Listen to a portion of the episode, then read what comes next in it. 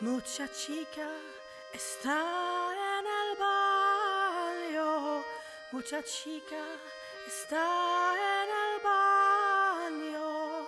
Vestida de colorado. Échate a la mar. Échate a la mar y alcanza.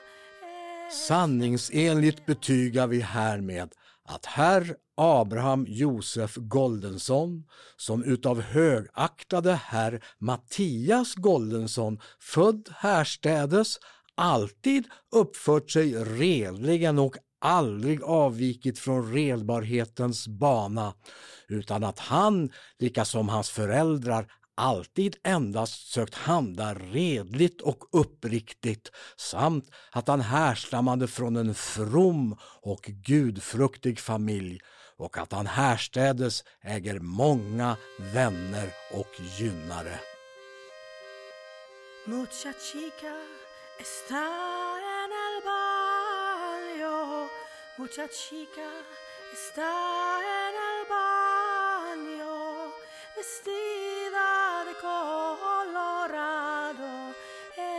Échate a la mar. Échate a la mar alcanza. Échate a la mar. Hej och välkommen till Arkivpodden Dokumenten berättar. Jag heter Jim Hedlund och den här gången så gästar oss Karl-Henrik Karlsson som är historiker vid Uppsala universitet. Och Karl-Henrik har ju tidigare varit anställd på Riksarkivet i Stockholm och eh, det är jättekul att ha det här. Jag hälsar dig hjärtligt välkommen Karl-Henrik. Tack! Ja, det stämmer. Vi har väl varit ett slags riksarkivskollegor kan man säga, även om vi har arbetat på olika håll och aldrig träffats förut. Nej, precis. Det är ju så många som jobbar inom Riksarkivet. Jag kan ju berätta för er lyssnare att vi finns ju stationerade på flera orter. Vi finns ju i Lund, Göteborg, Vadstena, Visby, Stockholm som sagt, Uppsala, Härnösand och så här i Östersund. Så det har ju rätt, det är ju inte så konstigt att man inte träffas, men, men nu är du ju här. Ja, nu är jag här och det är första gången jag faktiskt är på landsarkivet i Östersund. Jag har varit på nästan alla andra landsarkiv. Ja, och du är ju aktuell för att du just nu i de här dagarna ska ge ut en bok, alltså en arkivguide som handlar om hur man hittar källor i judisk historia i Sverige. Visst stämmer det va? Just det, det är Riksarkivet som ger ut den och eh, när det här spelas in så har den precis anlänt från tryckeriet. Ah. Och tanken är att den här boken då ska vara till hjälp för alla som intresserar sig för judisk historia i Sverige. Och guiden vänder sig alltså både till akademiska forskare, till studenter, hobbyforskare och släktforskare. Mm. Men Kalle, eh, va, va, det här som vi hörde först, det här, vad var det för spännande dokument som du, vi fick höra i inledningen? Jo, ja, det var ju en översättning. Det, det var ett, eh, ur ett intyg som var författat den 6 mars 1861 av de tre föreståndarna i den judiska församlingen i staden Kalvaria i dåvarande ryska Polen. Och de här föreståndarna vitsordade alltså att den här mannen, Abraham Josef Goldensson, ja, det var en redbar herre av god familj och så vidare. Jaha, Den här mannen, alltså Abraham Josef Goldensson, han var jude och hade bott ett antal år i Sverige. Och nu ansökte han för första gången 1862 om svenskt medborgarskap. Mhm. Och just det här dokumentet som jag citerade, det, det är ett av många intyg som eh, Goldensson eh, åberopade. Mm. Och eh, ja, ett annat är från borgmästaren i hans polska hemort till exempel. Och eh, likaså blev han vitsordad av magistraten i Sölvesborg där han hade varit några år. Eh, eller ja, han åkte dit varje år en längre eller kortare tid och bedrev handel vid marknaderna där och så. ja, ja. Och även två handlande i Karlskrona intygade om hans redbarhet och att han inte skulle komma att ligga samhället till last. Ja, det lät ju bra. Men så de här intygen och i vitsorden, de, då, i och med dem så kunde ju den här Goldensson söka svenskt medborgarskap. Det kan väl inte annat än gått bra för honom? Eller? Ja, så var det faktiskt inte, för det var också många som motsatte sig att han skulle få bli svensk medborgare. Eh, föreståndarna för den lilla mosaiska, alltså den judiska församlingen Karlskrona, de avstyrkte exempelvis hans ansökan. Jaha. Eh, det var alltså en judisk församling som ville stoppa han? Ja, faktiskt. De, de här judarna i Karlskrona, de var väl etablerade i Sverige. Eh, man skrev så här då att våra fäder och vi har var ju över 80 år bidragit till svenska fattigvården härstädes. Och eh, nu uttryckte man en oro över att Goldenson och andra vad man kallade israelitiska proletärer hade kommit till Sverige utan att ha tagit stadigt hemvist och att de då drev omkring och sålde utländska manufakturvaror. Mm -hmm. Men så det var alltså ingen, inte nödvändigtvis någon solidaritet mellan de här judarna i, i landet? Nej, de tillhörde liksom olika kategorier kan man säga och mm. även Länsstyrelsen i Blekinge var mycket negativt avstyrkte. De kallade de här judarna från Polen högst råa och okunniga. Oj. Eh, men, eh, citat då, slipade att kringgå gällande handelsstadgar och till stort besvär för polismyndigheterna. Och, och fördomarna om de här judarna från Polen, de fördomarna haglade verkligen. Mm. Det lät som det var, de låg lite på minus just för att de var från Polen. Men, men, men, men hur gick det då för Goldenson? Hur gick det?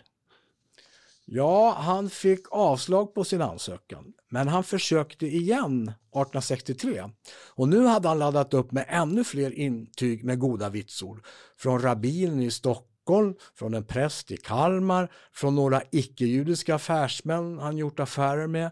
och även magistraten i Kalmar, där han hade vistats en tid, gav honom goda vitsord och tillstyrkte ansökan.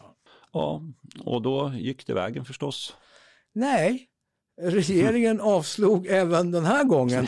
Och anledningen var att Gollensson och hans fru stod under åtal för olaga handel i Karlskrona.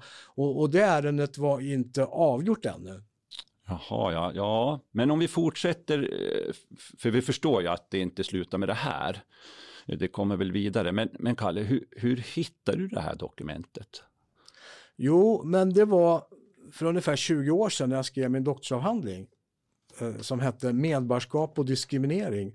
Östjudar och andra invandrare i Sverige 1860-1920. Mm. Och då gick jag igenom bland annat all, alla ansökningar om svenskt medborgarskap under den här perioden.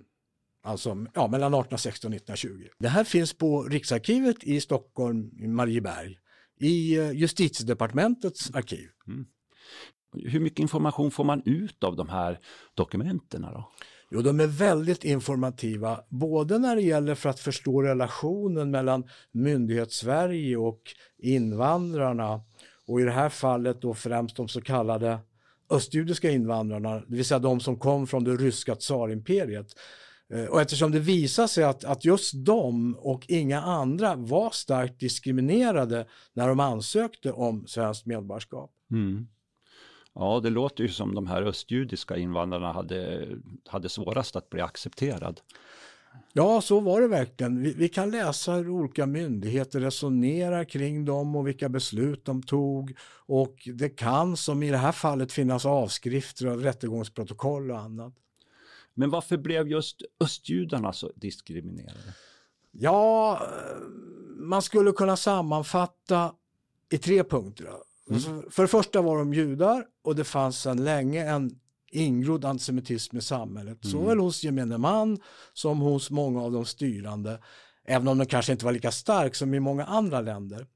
Och för det andra så var de från öst med allt vad det innebar, man, ryskräck och så vidare. Och man mm. talade ibland föraktfullt om halvasiater om de här judarna. Ja, trots att de kom från områden som inte låg särskilt många mil öster om Gotland, men, men mentalt så var de liksom mm. från Asien tyckte man. Då. Mm. Och för det tredje så eh, var man, om man tillhörde den här gruppen, så var man förknippad med gårdfarihandel, även om man själv inte sysslat med det. Och gårdfarihandeln den var säkert uppskattad hos många konsumenter men den var illa ansedd av konkurrerande affärsmän och av eh, många myndighetspersoner och politiker. Och sen eh, varierade graden av diskriminering över tid och beroende på de ekonomiska konjunkturerna, det kan man säga. Mm. Ja, ibland så följer ju inte liksom folkets vardag, man kan säga elitens vardag när det gäller handel och så, det är ju helt klart. Eh. Men, men det finns väl uppenbarligen också lite biografisk information om man skulle söka svenskt medborgarskap. Du hitta. Ja visst, de här dokumenten är mycket intressanta för den som är personhistoriskt intresserad och för släktforskaren. Och som du hörde inledningsvis får vi till exempel veta här vad, vad Goldensons pappa hette. Och i, i en del andra fall av liknande dokument kan vi få veta ännu mer om bakgrunden. Ja, det här låter ju som eh, mumma för en släktforskare, det måste jag ju säga. Eh, du har väl också släktforskat, Kalle? Ja, det är riktigt. Jag, jag började redan i 12-årsåldern Oh. och eh, mycket av min släktforskning har handlat just om judiska släkter. Ja. Finns, visst finns det en judisk släktförening? Jajamän, det stämmer bra. Det. Jag, jag grundade den själv 1997 tillsammans med Maynard Gerber som är, eller var kantor i judiska församlingen. Och, och jag var den första ordföranden under tio år.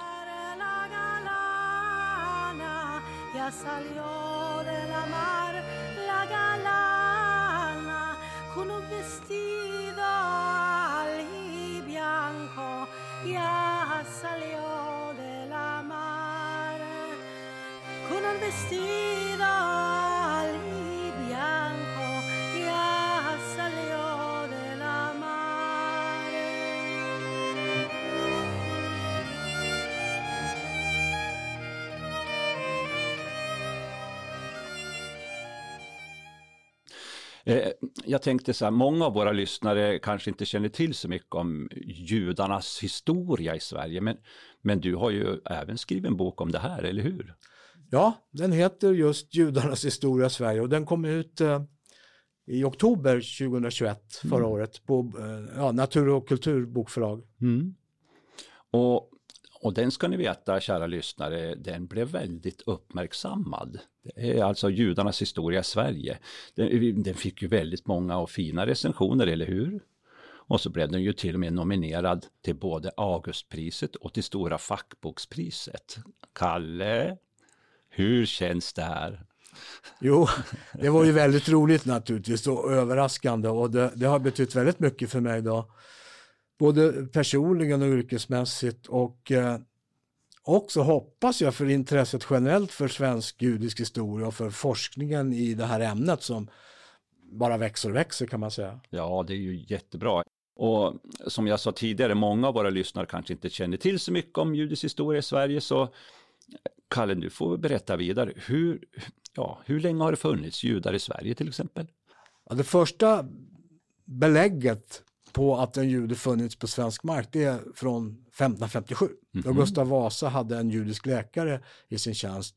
Men länge så fick judar bara vara i Sverige tillfälligt såvida de inte lät döpa sig och blev kristna. Jaha, ja.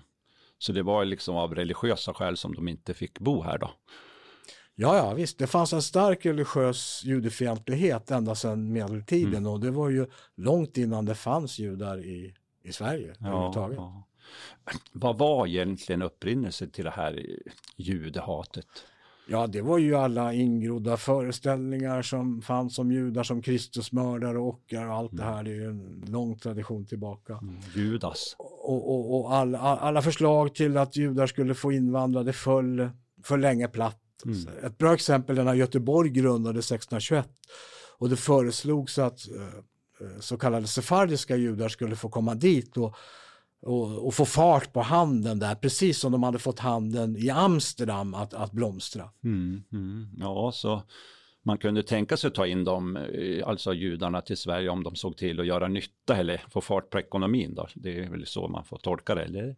Ja, men, men kyrkan hade fortfarande väldigt stor makt och Axel Oxenstierna lär ha sagt att om priset för att eh, Göteborg skulle bli en blomstrande stad var att dessa citat Kristi namns hetska förföljare fick bo där. Då såg han hellre att Göteborg förblev en ringa torparkoja. Ja, det var, det var ju också ett uttryck. Du, du, du nämnde ju som eh, sefardiska judar. Vilka, vilka var det? Eller är det? Jo, med sefarder avses de som eh, slutet av 1400-talet fördrivits från den Iberiska halvön och, och spritts bland annat till många medelhavsländer. Mm. Men mm, kom det många sefardiska judar till Sverige då? Nej, väldigt få. Även om några haft sefardiska rötter lite längre tillbaka. Men ett undantag i början av 1900-talet var en man som heter Jean Nessim mm. som kom i april 1914 till Baltiska utställningen i Malmö med en mattkollektion. Mm. Och så kunde han inte återvända till Belgien då, där han kom ifrån på grund av krigsutbrottet. Mm. Så han blev kvar och så träffade han snabbt en svensk flicka och eh, ja, han blev kvar i, i, i Sverige och var den som gjorde orientaliska mattor eftertraktade här i landet. Mm. Och sen har det nog på senare decennier kommit fler safariska judar än tidigare från exempelvis från Nordafrika och Mellanöstern. Mm. Mm. Men eh, under den här, om det inte var så många av de här sefardiska judarna som kom då, men det kom ju ändå judar, vad var, vad var det för slags, vart kom, vart kom de ifrån? Ja, det var ashkenaziska judar. Det var alltså de som på medeltiden kom att bosätta sig i Tyskland och norra Frankrike och senare också i Polen och eh, andra länder österut. Mm. Ja, ja det, det gäller ju att hålla isär begreppen lite så här. Eh, vad fanns det mer för skillnader mellan sefarder och ashkenazer? Ja, en viktig skillnad är att sefarder talar vad som ibland kallas judespanska, även kallat ladino, ett ett iberoromanskt språk med bland annat hebreiska element. Medan ashkenazer, de talar jiddisch mm. som är ett germanskt språk med bland annat slaviska och hebreiska inslag. Mm. Och bägge de här språken skrivs med hebreiska alfabetet. Ja, men länge fanns det alltså varken sefardiska eller ashkenaziska judar i Sverige. Eh, men eh, döpta judar fanns det väl? Det var väl de som döpte sig? Ja, om man lät döpa sig och blev kristen så var det till en början i alla fall inga större problem. Alltså antisemitismen var då, om vi ska kalla det för det, det är ett mm. anakronistiskt begrepp kanske mm. på den här tiden, men den, men den var länge mer eller mindre religiös. Och inte som den blev senare kulturell och etnisk eller till och med rasistisk. Mm. Ja, Ja, jag eh, förstår. Jag, du, jag har ju hört talas om ett judedop som höll i Tyska kyrkan i Gamla stan i Stockholm. Är det, stämmer ja, det? Det stämmer. Eh, 1681 och det är det första kända judedopet på svensk mark. Mm. Och det var två holländska familjer som döptes i närvaro av kungafamiljen och 13 präster och en massa potentater. Mm. Och eh, de döpta fick nya kristna förnamn. Fruarna fick namnen Ulrika Eleonora och Hedvig Eleonora efter drottningen respektive enkedrottningen som då jämte kungen var dopvittnen. Mm -hmm. Det lät som var som värst det här. Eh, och det var ju väldigt intressant att just kungen och drottningen och enkedrottningen var vittne till det här dopet. Men men när fick judar bo i Sverige permanent som, som, ja, som judar, det vill säga ja, liksom att de inte behövde överge sin tro? Ja, Gustav III blev ju kung i början av 1770-talet. Och han hade en helt annan inställning än tidigare makthavare. Han var påverkad av upplysningsidéerna vid den här tiden. Mm. Men också då av de nationalekonomer och andra som en tid hade argumenterat för att judiska köpmän skulle få komma till Sverige för då skulle de få fart på varucirkulationen och det tröga svenska näringslivet.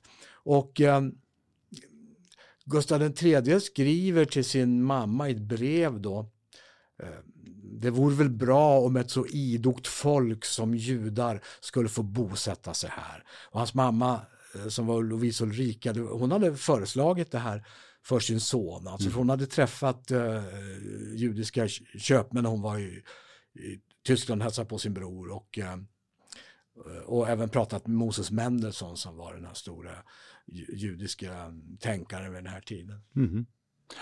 Ja, jätteintressant. Men du, Gustav III då, bjöd han in några judar då? Nej, inte direkt, men, men manegen var krattad skulle man kunna säga. Så nu fanns, eh, nu fanns större möjligheter än tidigare, och, men, men det gällde ju att någon skulle ta steget. Ja.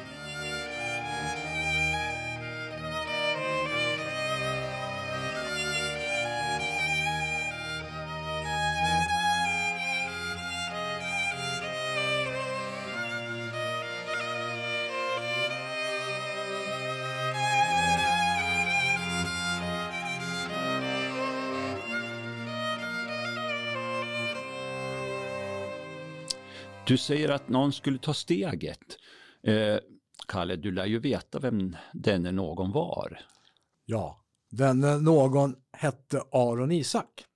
Och han var en medelålders familjefar och ganska välbeställd affärsman. Han, han var född 1730 i en stad som heter Treuenbritzen i Brandenburg, några mil sydväst om Berlin. Mm. Men sen eh, början av 1750-talet så var han bosatt i Eh, Bützow som var en universitetsstad i Mecklenburg. Och Aron Isak han började som gårdfarihandlare och sen var han verksam som sigillgrafför, mer eller mindre självlärd. Och han hade kommit i kontakt med svenska militärer under sjuårskriget då på 1750 och 60-talet och tjänat ganska bra med pengar, bland annat genom att sälja lyxvaror till dem. Och så hade han fått veta att hans eh, yrkeskunskap saknades i Sverige. Så att eh, då när de här militärerna hade försvunnit från området och hans affärer hade börjat gå lite sämre igen, då så mm, tänkte han att alltså, Sverige var en kanske bra idé. Så att han reste upp till Sverige med hopp om att få bosätta sig här utan att behöva konvertera. Mm. Så han var verkligen en slags pionjär. Mm. Och det, det, här var ett riskfyllt företag kan man väl ändå säga. Hans familj blev förtvivlad och hans bror blev jättearg när han fick höra talas om det här. Mm. Hur kan du överge din familj? Du har det ju bra som du har. Hur kan mm. du överge dem och åka till Sverige? Det är kallt där uppe och inga språk kan de, säger han. Det tycker jag är en förolämpning för vi, ja, vi har ju ett språk. Ja, Även om han kanske inte tyckte det var vackert. Men, mm. men eh, ja, och där får inga det finns inga judar där, inga judar får bo där och, och så vidare och så vidare.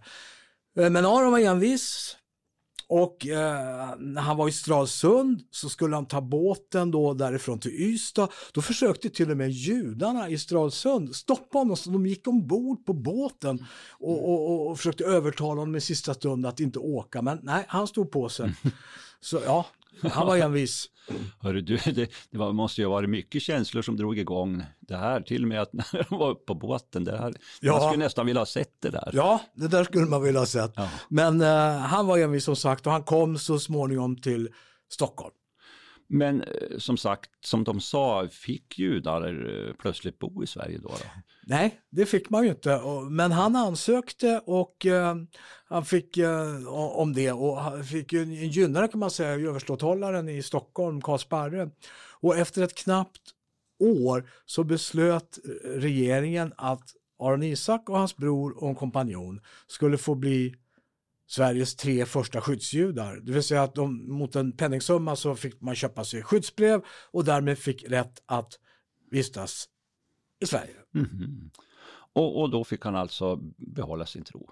Ja, mm. och han fick tillstånd, snart tillstånd att kalla ihop så många män som behövs för att hålla en eh, regelrätt judisk eller fullständig judisk gudstjänst. Och han fick också tillstånd att anlägga en begravningsplats och därmed kan man säga att den judiska församlingen i Stockholm var grundad. Mm -hmm, vad bra. Ja, och Aron han lockade till sig släktingar och andra judar från Mecklenburg därifrån han kom och eh, ja, det blev en slags kedjemigration därifrån kan man säga. det kom också judar från andra delar av Tyskland och även enstaka judar från en, en rad olika platser i Europa. Mm. Men eh, tillbaks till Aron, ganska vackert namn tyckte jag, Aron Isak. Men hur gick det för han då? Ja, på det personliga planet så var det väl inte helt lyck lyckligt. Alltså, hans familjeliv blev inte så lyckligt. Han överlevde sin fru och alla sina barn. De Oj. hade minst 12 barn. Han överlevde allihopa. Amen. Ja. Och eh, på ålderns höst var han väldigt bitter över de i Stockholmsförsamlingen som, som han ansåg hade motarbetat honom. Mm. De tyckte att han var alltför despotisk. Och eh, de grundade bland annat en, en konkurrerande begravningsplats. Det fanns två begravningsplatser i Stockholm. Oj. Men ekonomiskt och socialt gick det väldigt bra för honom. Han, han ägnade sig åt handel och blev arméleverantör i det svensk-ryska kriget. Han hade bra kontakter eh, med det svenska hovet eh, och aristokratin och så. Han lyckades rekrytera par bra kompanjoner som sen efterträdde honom och som han också gifte bort sina kvinnliga släktingar med då, även om kvinnorna kanske inte gillade det där Mm. arrangemanget, men, men, men eh, han, han bestämde Ja, i stort sett. det. Så, så man kan säga Aron Isaks, han sågs ändå med, med respekt då? Ja, ja, men inte av alla. Även inom judiskt fanns det många som tyckte han var alltför despotisk som sagt. Mm. Och framförallt så fanns det starka antijudiska krafter i samhället. Eh, Främst då bland borgerskapet och eh, prästerskapet. Och visst så infördes ett, en slags religionsfrihetslag 1781. Men för judarna infördes ett eh, så kallat judereglemente 1782 som hade drygt 30 paragrafer och det var en slags kompromiss då mellan alltså de styrandes positiva, eller, eller kungens och aristokratins, byråkratins positiva inställning till judar och de här judefientliga krafterna. Mm. Och judar fick bo i Sverige men som en slags främlingskoloni då med begränsad yrkesverksamhet, begränsad eh, eh, var de fick bo någonstans. I, I tre städer fick de bara bo, i Stockholm, Göteborg, Norrköping. Mhm. I praktiken också Karlskrona och under en kortare period i Marstrand. Men, men hur länge varade de här eh, begränsningarna då? Det blev väl någon ändring? Ja, judereglementet avskaffades 1838 och från att då ha betraktats som en, en främmande nation så sa man ja men nu, nu är de svenskar men av mosaisk trosbekännelse. Men flera restriktioner kvarstod och det dröjde faktiskt ända till mitten av 1800-talet tills judar fick bo var som helst i landet. Och eh, ja, det dröjde faktiskt ända till 1873 innan judar som var utländska medborgare fick bosätta sig fritt, även om man hade gjort det eh, även innan dess. Då. Mm. Men, och sen genom en grundlagsändring 1870 så behövde man inte längre vara lutheran för att ha statstjänst eller bli riksdagsledamot och så. Och, och därefter så kunde flera judar göra karriärer i statstjänst Mm. eller som politiker och så. Och under samma period så reformerades också den svenska judenheten från en traditionell ortodox judendom till en mer eh, liberal brukar man kalla det för. Mm. Man byggde nya, nya synagogor, eh, ofta väldigt fina eh, stora hus, eller stora, men, men slags statement att man också visade att, att man hade lyckats i samhället. Mm. Härligt, ja. Ja, det är ju alltid kul att höra om mer positiva samhällsutvecklingar och det här var väl kanske en sån. Ja, ja, visst är det det. Och, och, och, och självfallet så finns det då väldigt mycket källmaterial för den som vill undersöka den här typen av frågor och andra som har med judiska spörsmål att göra. Och, och för den judiska befolkningsgruppen så har det liksom ständigt varit en fråga om att försöka hålla balansen mellan anpassning och att behålla sin särart. Mm. Mm. Förstår.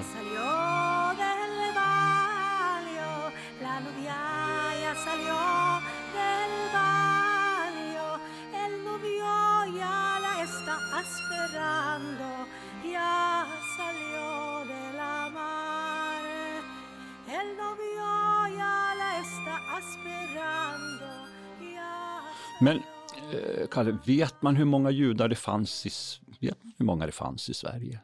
Ja, det vet man. eh, I alla fall fram till 1950 så, så finns, finns det statistik på hur många som, som var mosaiska trosbekännare i Sverige. Mm. Och det dröjde till mitten av 1850-talet innan antalet översteg tusen, så det var väldigt få. Mm. Sen ökade, ökade det och nästan sjudubblades fram till tiden kring första världskriget. Oj, det sjudubblas alltså. Vad va, va, vad berodde det på?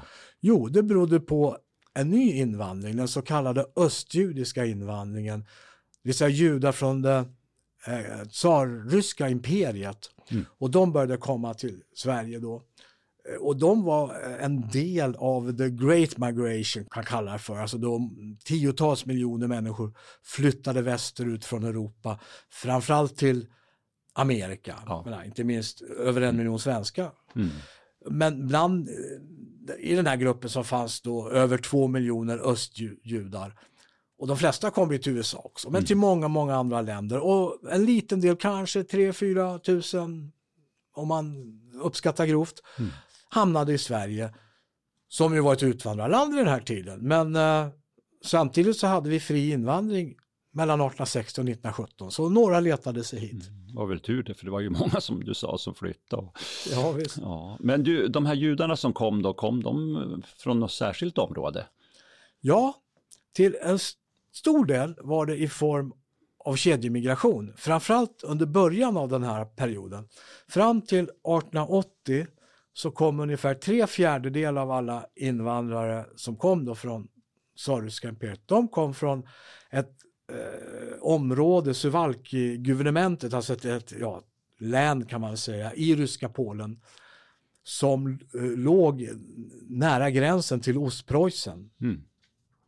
Ja, och, och den här Goldenson som du nämnde i början, han kom ju alltså från det här området. Eller, om, Just det, det gjorde han. Han kom från Kalvarja som idag ligger i Litauen, medan södra delen av det här Suwalki-guvernementet det ligger i, i Polen idag. Så gränsen gick, kommer hamna mitt i det här eh, området. Och så sen, eh, jag backar lite här, du, du berättar ju också då att de här etablerade judarna i Karlskrona bland annat, de motarbetade alltså Goldenson.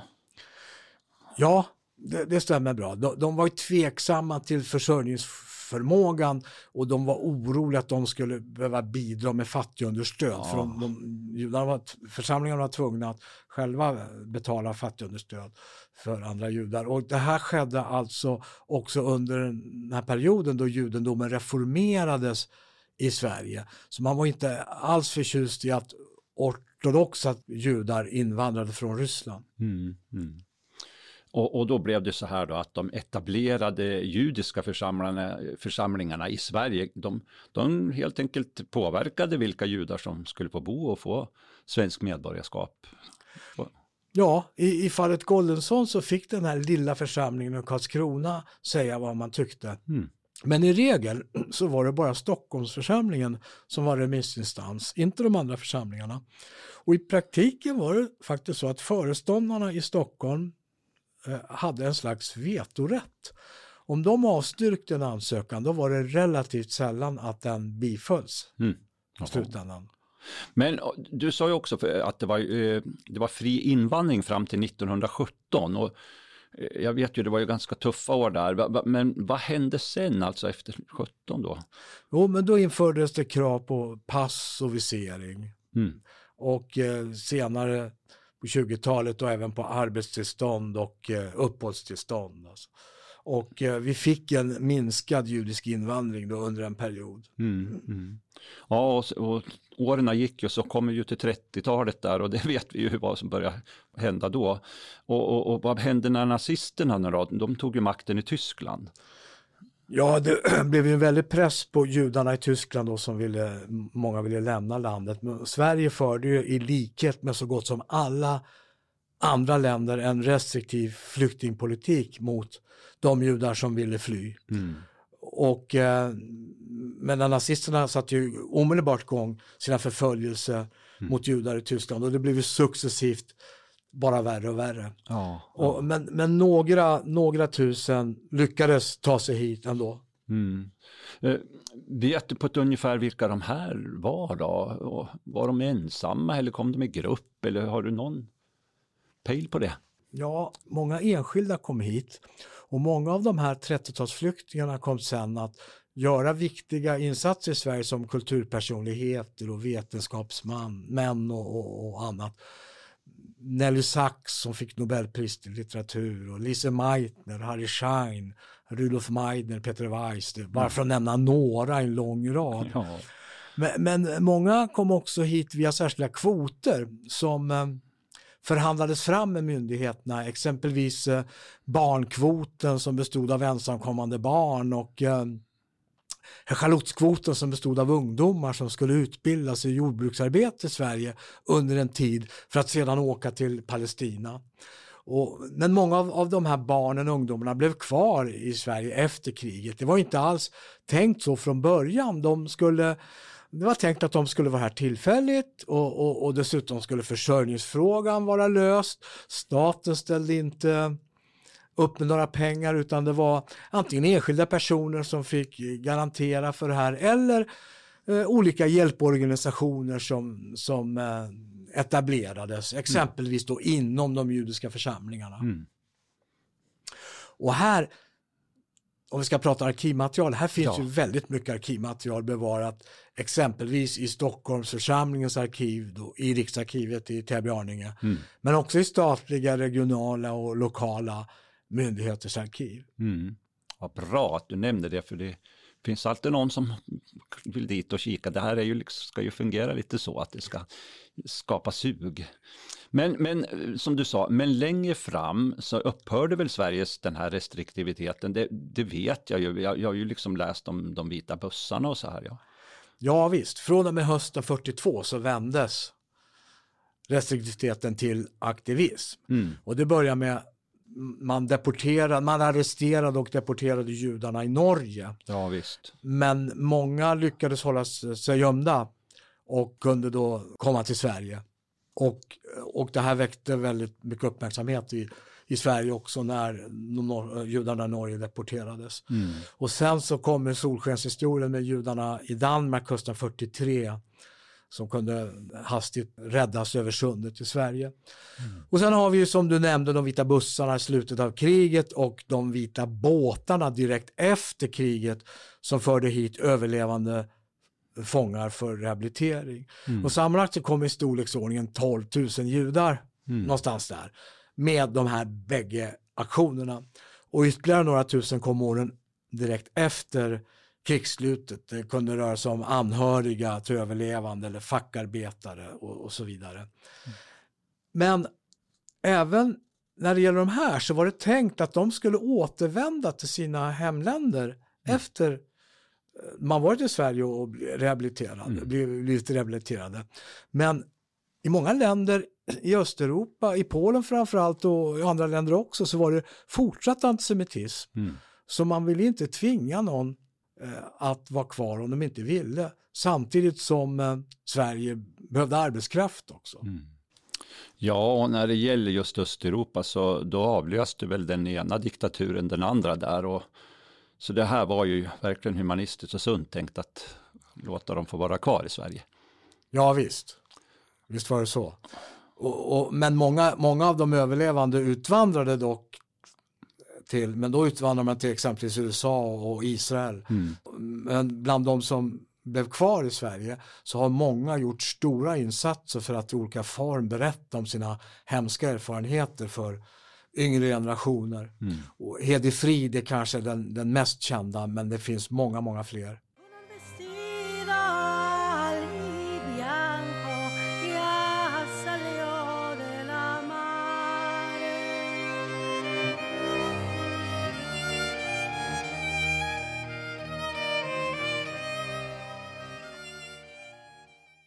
Kalle, jag vill veta hur det gick för den här Golden Son. För fick han bli svensk? Till slut fick han det. Ja. Eh, han, blev helt frikänd av hovrätten från de här anklagelserna om olaga handel. Och då blev han 1864 upptagen till svensk medborgare. Ah, vad skönt att höra. Ja, det var ju skönt. Jag hoppas ju på ett lyckligt slut. Så det var ju... Ja, visst, det var tre, tredje gången gillt. Ja. Han stannade kvar i Sverige och dog i Kalmar 1883. Några av hans barn flyttade dock till andra länder och det här var inte så ovanligt. Det var en ganska stor rörlighet vid den här tiden. ja. Kan du inte berätta lite mer om din arkivguide som du kommer ut med? Jo, den tar upp fyra teman kan man säga. Dels den judiska minoritetens relationer till det omgivande majoritetssamhället och då både på individnivå och på organisationsnivå. Och sen ett tema person och eh, släktforskning. Ja, det var två det.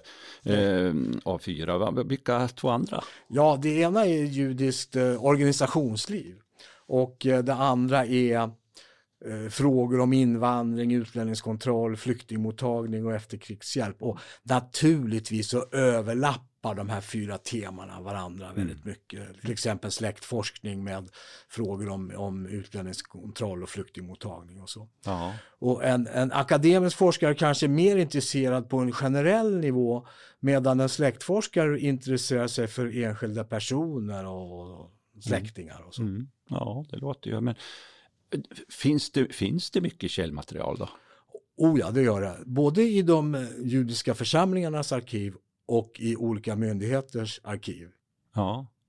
Ja, ja, och nu är det ju så här, när det gäller myndigheter så förstår jag att de återfinns i Riksarkiv, Riksarkivets depåer. Men de här judiska församlingarna som har ju även privata organisationer då, var, var, var finns de arkiven? Ja, den största judiska församlingen, den i Stockholm, den har deponerat sitt material på Riksarkivet i Täby-Arninge. Mm. Göteborgsförsamlingen har deponerat sitt material på region och stadsarkivet i Göteborg och Malmöförsamlingen sitt på Malmö stadsarkiv. Och sen finns det en del eh, mindre församlingar också som har arkiv finns kvar. Mm. Och de här arkiven som jag nämnde då, de ägs alltså fortfarande av respektive församling. De är deponerade och man måste begära tillstånd på förhand för att få titta på handlingarna. Det går alltså inte bara att åka ut till exempelvis Arning och, och beställa material som vanligt. Och eh, ja, sen ska jag säga att en del av det äldre materialet i Stockholmsförsamlingen det, är- det är helt fritt och en del finns ju även på nätet digitaliserat. Ja, så det är, det, läget är ju att man bör höra av sig till arkivet före innan man, innan man kommer. Ja, man, man inte bara bör, man måste alltså, för Man att de måste, kan ju ja. inte lämna ut. Mm. Men, men det där tror jag inte brukar vara några större problem kanske, va? men man måste göra det. Eh, eh, finns det även material eh, ifrån, som man säger, modern tid? Ja, mycket av det moderna materialet finns kvar hos de judiska församlingarna. För de har ju inte levererat nya material som man liksom behöver i den dagliga verksamheten och så. Och det, här, det finns inte med i arkivguiden heller. Eh, och det gäller också material som finns i annan privat ägo då. Eh, exempelvis hos andra organisationer eller forskare eller privatpersoner. Även om, om säkert delar av det här materialet i framtiden kommer att levereras till någon arkivinstitution. Men, men alltså det, det som står i arkivguiden är sånt som finns på arkivinstitutioner eller bibliotek eller så vidare. Just det, ja. Eh, men om man säger de här så kallade privata judiska arkiven, då, eh, hur svåra är de att komma åt? Ja, lite krångligare är det givetvis, men må, många alltså privatarkiv också är, är levererade till Riksarkivet. Och, och på Judiska museet i Stockholm har man flera små privatarkiv. Man fortsätter kontinuerligt att samla in, då, både efter personer och organisationer. Och eh, nu ska ju Sverige få ett museum om, förintelsen och de, de kommer naturligtvis att samla in och tillhandahålla material som är, är relaterat till förintelsen. Mm. Eh, Finns det något material online? Ja, det gör det. Till exempel folkbokföringsmaterial och det finns eh, tillgängligt på vanligt sätt genom Riksarkivets eh, digitala forskarsalen då, eller Arkiv Digital då som ju är en privat företag, en betaltjänst. Och eh, en del av Stockholmsförsamlingens äldre material finns även online va? och helt säkert så kommer ju naturligtvis ännu mer material att bli tillgängligt online i framtiden. Mm. Bra. Men du, du nämnde ju folkbokföringen. Hur fungerar det? Förde alltså de här judiska församlingarna egna böcker? Ja, det där är lite komplicerat. Mellan 1860 och 1910 hade de mosaiska församlingarna, alltså det är samma sak som judiska församlingar, de hade rätten och skyldigheten att själva sköta folkbokföringen, alltså den officiella folkbokföringen för sina medlemmar, precis som de kristna församlingarna. Men många judar var inte medlemmar i någon församling. Och, och många bodde på ställen där det inte fanns judiska församlingar. Och då återfinns de i regel i dessa orters kristna kyrkböcker. Mhm.